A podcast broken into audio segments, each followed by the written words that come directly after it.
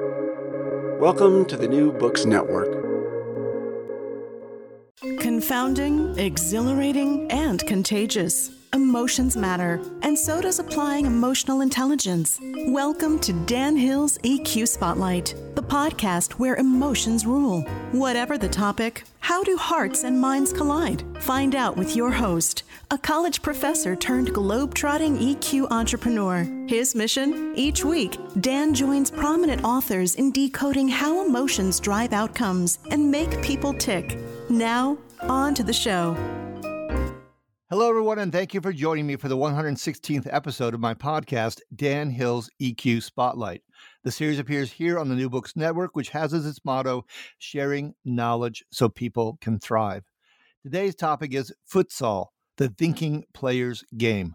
I'm joined by Jamie Fahey. He is the author of Futsal, the indoor game that is revolutionizing world soccer. The publisher is Melville House. Jamie is a Guardian journalist with over 20 years of experience on several national newspapers. He's been consumed by football, what we Americans would call soccer, since childhood. Same is true of futsal. He's played the game semi professionally and been a coach. He's a Guardian's primary futsal reporter and has a former coach mentor role at the English FA. Welcome to the show, Jamie. Thank you very much, Dan. Thanks for having me on. I'm looking forward to it, especially as a former football soccer player myself. So, uh, give us a brief overview of the book. What's it about? So the book is uh, is is is about futsal, as you say, which is the the um, the FIFA sanctioned version of five-a-side football. It's played by 60 million people, an estimated 60 million people around the globe. And the book tries to delve into the background, the backstory about futsal, um, which grew up in the 1930s in South America, and um, and is responsible for forming the forming the skill set of the best football players we've ever seen. But it's also a game in its own right, and I managed to blend my own personal story from growing up in the 1970s and 80s in Liverpool, a city consumed by uh, by football. And um, I blend my my backstory and my growing awareness of futsal um, through the growth of the game and try to tell the story of the game uh, by speaking to various luminaries in both futsal and futsal from around the globe. Okay, well, I'm gonna I'm gonna stick with geography a little bit as my my category because you mentioned Liverpool and, and South America, and I want to go there. So um, I have to ask you. I mean, I, I know that both Lennon and McCartney, famous Liverpudlians, were in fact uh, at least partially Irish in ancestry. Uh, just how Irish is Liverpool? How rough has Liverpool sometimes been? And how does this all inform that wonderful player, Wayne Rooney? So, yeah, no, in, in the book, I, um, uh, I should caveat that Wayne Rooney never played futsal, but I describe, uh, I, I, feature a chapter on Wayne Rooney, um, and um, basically I talk about his growth as a player who was described by David Moyes, the former Everton and Manchester, Man- Manchester United manager, as the last of the true street footballers. And Liverpool is a city formed, it's on the edge. It's a city that's had huge social problems in the 1970s and 80s when I was growing up. And essentially, uh, football was everything in those days. It was a, a, parallel universe to the economic and social decay that was um, played out on the streets and everybody, including me, grew up playing football morning, noon, and night, and it's produced some of the world's best players over generations. Um, and obviously, the two football teams, Everton and Liverpool, um, combined have the most uh, Premier League and Old First Division titles of any other English city. Um, yes, the Irishness, it was formed out of the famine back in the same, but the Irishness of Liverpool was formed out of the famine back in the mid 19th century. Liverpool became the unofficial capital of Ireland, and most of the people who ended up in the US coming from Ireland during the famine era went through Liverpool. It was, it was the first port of call. So, yes, it's steeped in Irishness, and it's very much the most un English English city because of the Celtic nature of the of, of, of the place, um, and, and and that's uh, that's quite that's shown in in the way that people are, their attitudes, their socio-economic attitudes and approach. Well, I, I uh, I've always loved the Irish. They're they're very warm and interesting people, and some of my famous favorite writers from Samuel Beckett on are Irishmen. So, um, all good stuff. Um, do, do, you think there's a correlation between, as you said, this this parallel universe, given all the economic deprivations uh, that uh, just as we have in the U.S., you know, so many of our great athletes are African Americans who come sometimes come from more impoverished backgrounds you think that's a, a, good deal of the impetus at times uh, to find something that's enjoyable and you can excel at despite dire circumstances? Oh yeah, I mean, it, it clearly, I mean, there are push and pull factors in this in this um, this cliche of poverty leading to sporting excellence, but it's a cliche because it's true. The the pull factor being obviously it's a way out. It's a way to it's a way to, yeah. to not only um, economic riches, but a way to to self respect and to having a role and a goal in life. Um, but uh, but the push factors are in that environment often, and I, I make this clear in my book because in 1970s and 80s, yes, we had no money. Certainly, all the people in my street, I grew up in uh, just a stone's throw from Everton and Liverpool's football grounds, right in the heart of Liverpool, um, North Liverpool, and nobody seemed to have any money. But the, the flip side of that is that we didn't quite realise just how wealthy we were in terms of the, the opportunities to play and practice. We were there, we had, and, and look how society has changed over the past uh, three or four decades. Back in the 70s and 80s, there were no cars on the streets this, this, the, the public spaces were there. They hadn't been flogged off by cash-strapped local councils, desperate to just earn some money from property developers. Um, we had the place to play. We had the we had the opportunity to play. We didn't realise how rich we were, and um, obviously societies all around the world have changed a lot since then. And, and the the the the the, uh, the health benefits or the health consequences of that are alive and well with the obesity epidemic and uh, and all manner of other um, other social ills that come from people not getting out and just playing. The power of play is massive. Yeah, no, no, I, I absolutely agree. I'm I'm an avid sports person myself, and uh, would like to stay as far from obesity as I can manage, uh, this, despite all the junk food floating around in society. Uh, of which I must say, having shopped in English stores like Budgens, for instance, you, you are a, a, superpower when it comes to junk food. Oh God, yes. Um, so, so speaking with staying with this uh, deprivation thing, I'm really struck by the fact that the sport started in 1930, a year after the Great Depression, uh, Wall Street crash, and in Uruguay of all places. So, I think a lot of people would wonder why Uruguay and and why then. Although I think I've at least partially answered the why then question. Yeah, well, I mean, again, uh, go back to economics, supply and demand, purely, pure and simple. Um, Uruguay in the late 1920s, there was a there was a massive influx, another influx of European immigrants from Spain, France, Italy, particularly, and um, and so there was a massive groundswell of people there willing and wanting to play soccer. Um, and on top of that, you had, as you say, the Wall Street crash um, caused a massive um, clamour for for as well as the, all the people who come in. People wanted to spend their time doing stuff, and I don't know whether you know when you, you've read the book, you will do. But two things that surprised me about Uruguay in the time were the fact that privately owned um, spaces were hugely prominent and therefore there was no public space to play and there was an awful lot of rainfall in uruguay so the combined uh, impact of these two things so the, the demand to play and the lack of supply of pitches meant that an Argentinian professor of PE, um, Juan Carlos Ceriani, he struck upon a, a game, an indoor game based on football, handball, water polo, and basketball. And um, and he, he invented this game indoors and got all these crowds of young players all wanting to play soccer. He got them indoors and played and, and invented this sport that he thought would civilize the 11 a side game and um, and and this was this was music to the ears of of the, the, all these millions of people who wanted to play another sport because Uruguay. Sure. Well, I've only spent one day in Uruguay, but it, it rained the entire day. I must say. Yeah, sure. sure. Um, Uruguay won the football World Cup in 1930, and having won the um, the Olympic gold medal in in men's football the previous two Olympics as well. So Uruguay was the place to play football. Yeah, no, they were definitely a powerhouse. I have a good friend who's from Uruguay, and he's he's very proud of all those Olympic victories and the World Cup and so forth. Mm. So, so the the game itself, uh, five players aside, you mentioned some of the the influences. Uh, you know, water polo, basketball, handball. Could even go on to say ice hockey. Yeah. Um, you know, uh, being a, a, basketball fan, I, I, know sometimes people compare it to almost like a, a jazz combo because there's a lot of improv improvisation going on, a lot of just, you know, intimate camaraderie in terms of how you're going to take roles and be fluid within them. Um, do you see any one of those sports kind of standing out more than another in terms of forming the mentality or being a, a co-equal I, I would say sensibility. Yeah, I would say um, um, soccer, football, and basketball equally. And this is the thing that is often misunderstood. I mean, people see it as a shrunken version of football, but it's so much more than that because it has a hugely obvious elements of basketball.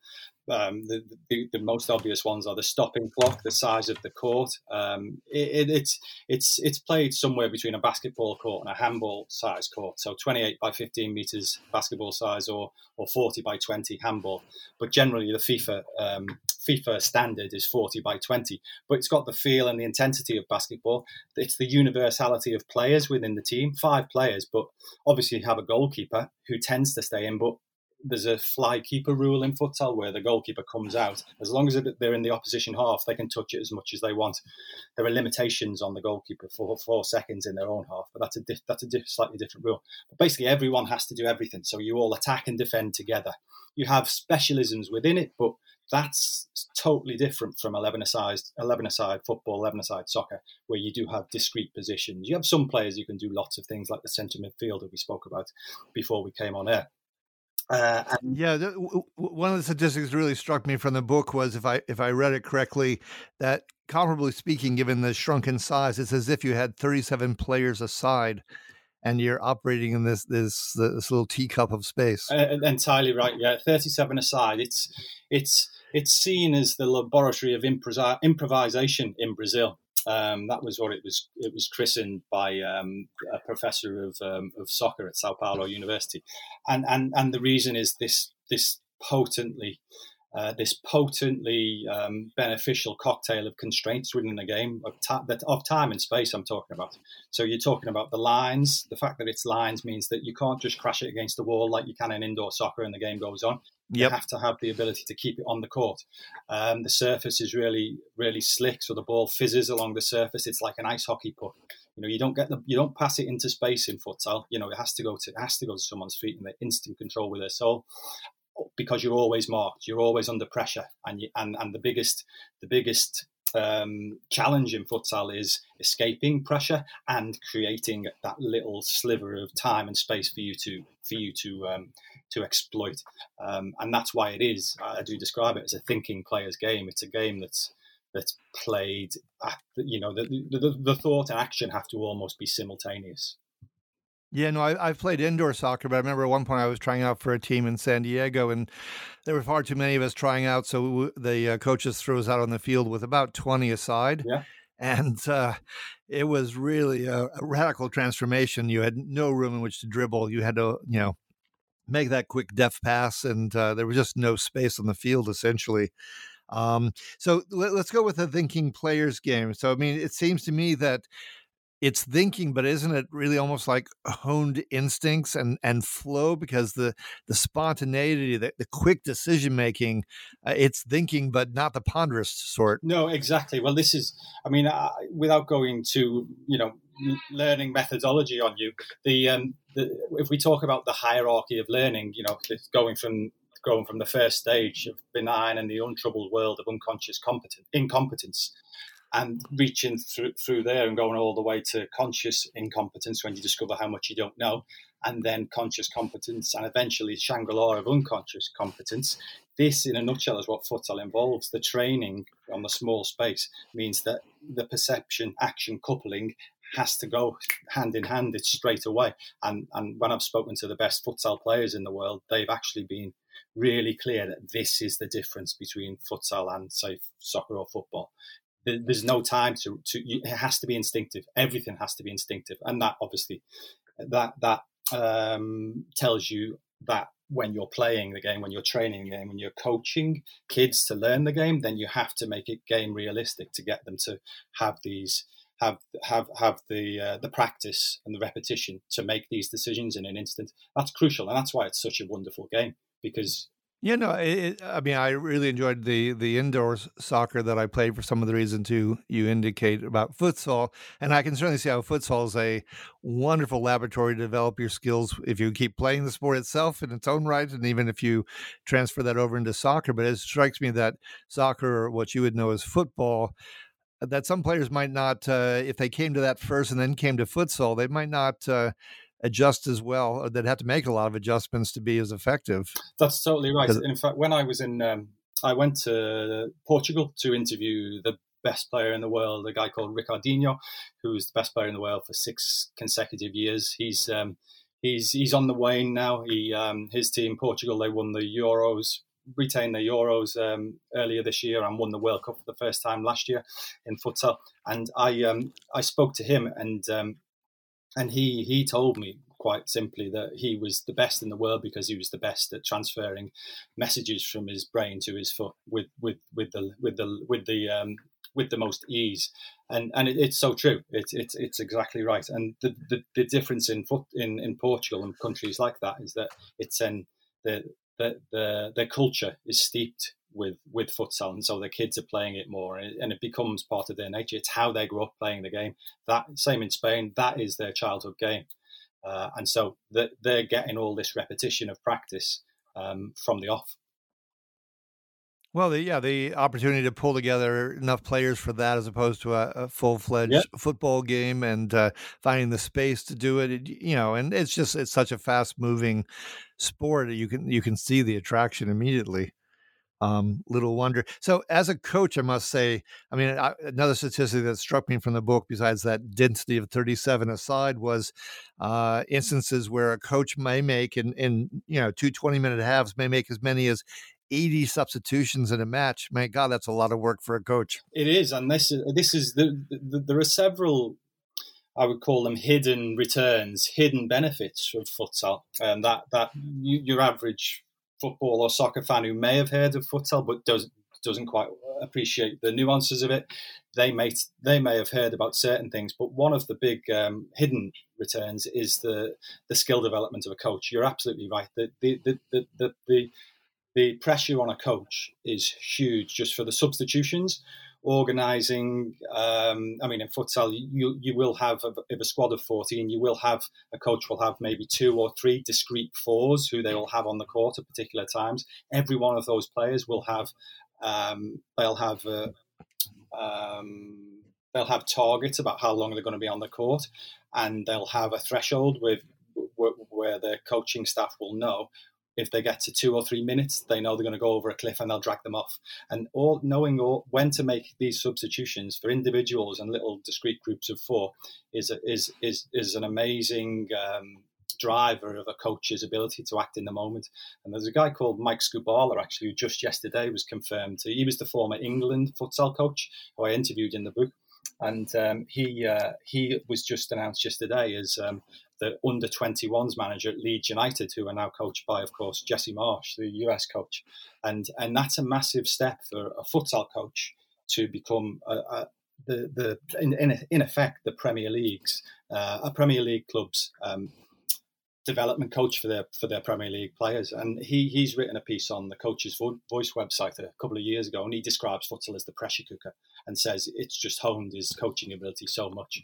Yeah, that's one of the massive hidden returns. There are more on the game itself for player development. Yeah, yeah, no, it, it, that does strike me as a coach, just a, a, fascinating pressure cooker situation. I had done some work for uh, professional uh, NBA basketball teams, giving advice on, based on my psychology background, which kind of teammates I thought would be the best package, and in which situations, uh, you know, in the game, whether they were ahead, behind, trying to claw their way back into a match, you know, those sorts of things.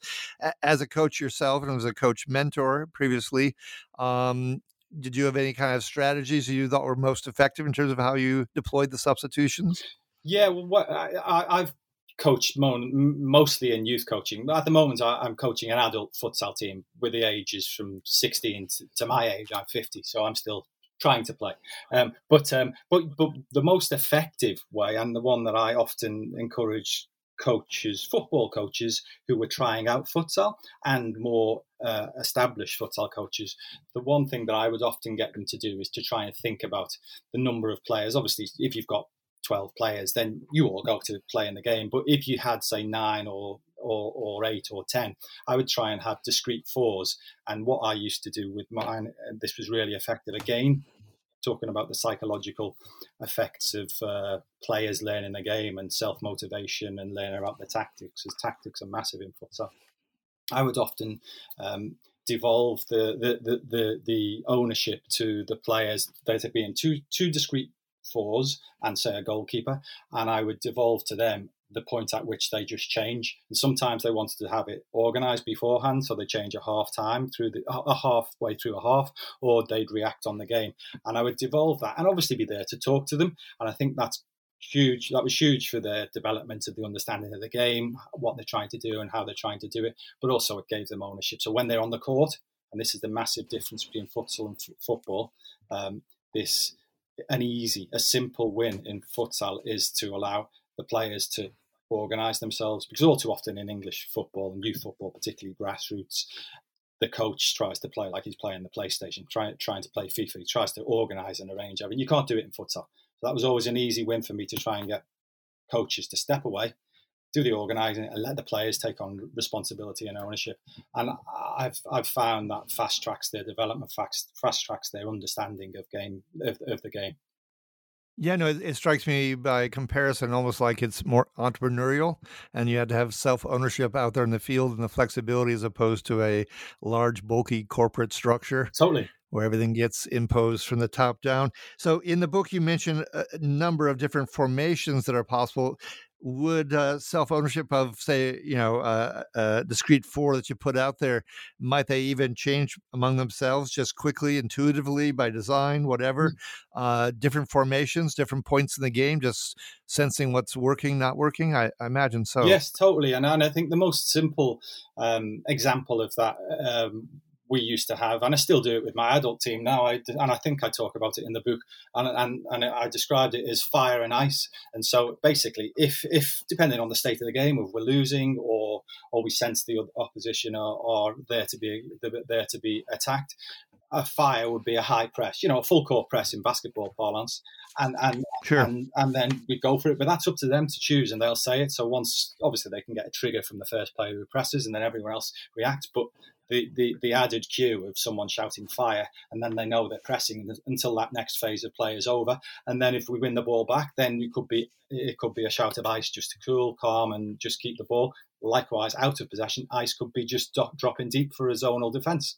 So yeah, th- th- those triggers, those keywords, um, again, they just give the kids uh, another thing, another another tool in their toolbox to to actually manage the game.